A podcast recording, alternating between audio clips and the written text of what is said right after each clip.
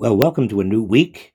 Uh, what I'm going to do today is try to break down the major stories that are likely to dominate the week uh, and give you what I call a power analysis. That is, look specifically at who is gaining power, who's losing power, and what this fundamentally means.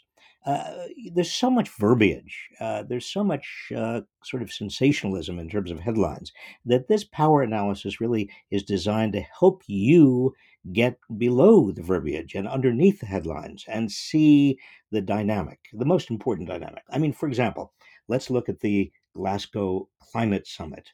It's going to generate a lot of speeches, uh, but the real question is whether Biden can convince other nations' political leaders that they can trust the United States to do its part.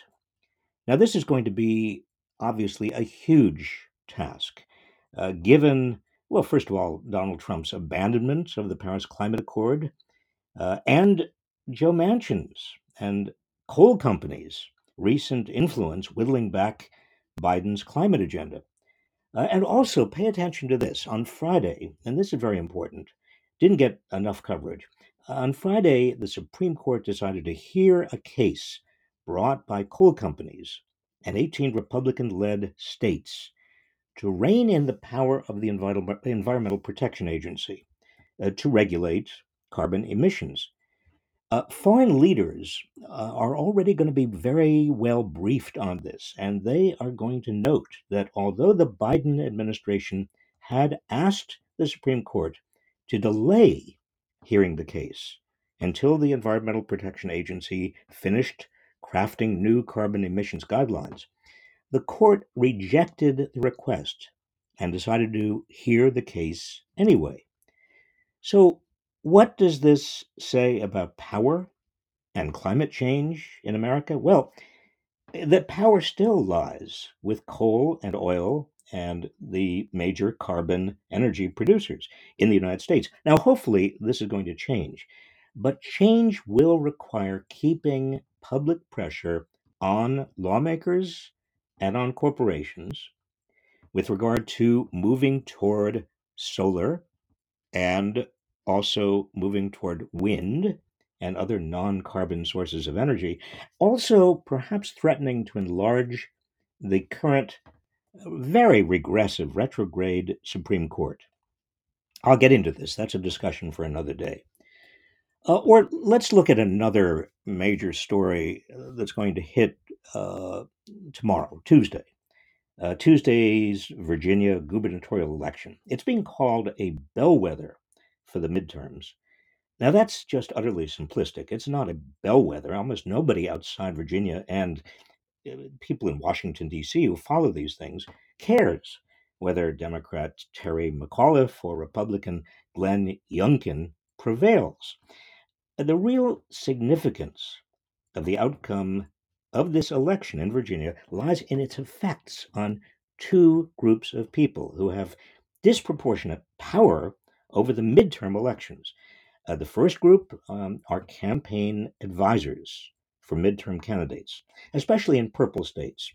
They are watching to see whether McAuliffe attempts to tie Youngkin to Trump are more effective than Youngkin's attempts to tie McAuliffe to Biden.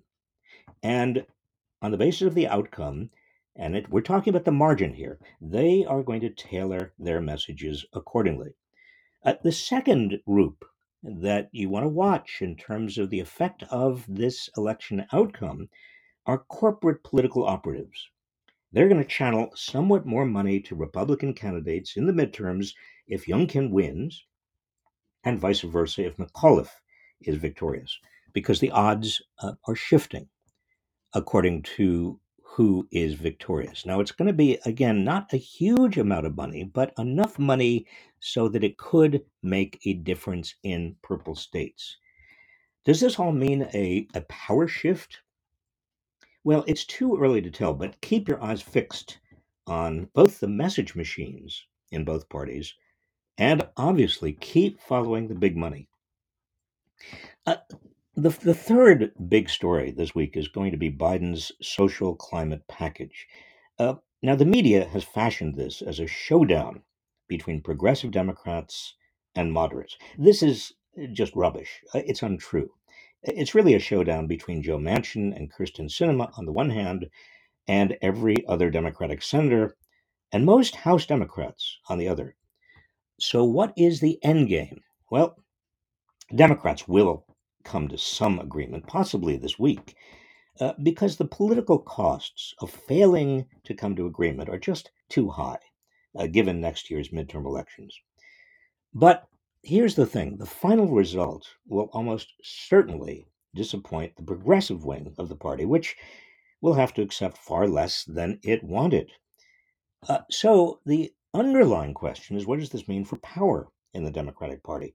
The danger is that progressives, who really have emerged over the last few years as the most activist uh, and influential part of the party, uh, could feel discouraged from making as strong a grassroots effort in the 2022 election as they did in 2020, which would weaken the party's prospects while strengthening the hand of the establishment wing of, of the Democratic Party, the CEOs and big money operatives.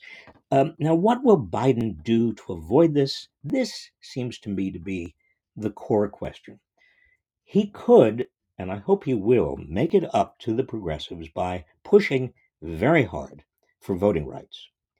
Uh, that is, the Freedom to Vote Act that's now in the Senate and also its corresponding act in the House, uh, which has all sorts of uh, measures in it that would preempt all of the Republican, uh, the the 19 Republican states uh, that have uh, enacted very regressive um, voter suppression measures, and also put us on the road toward campaign finance reform.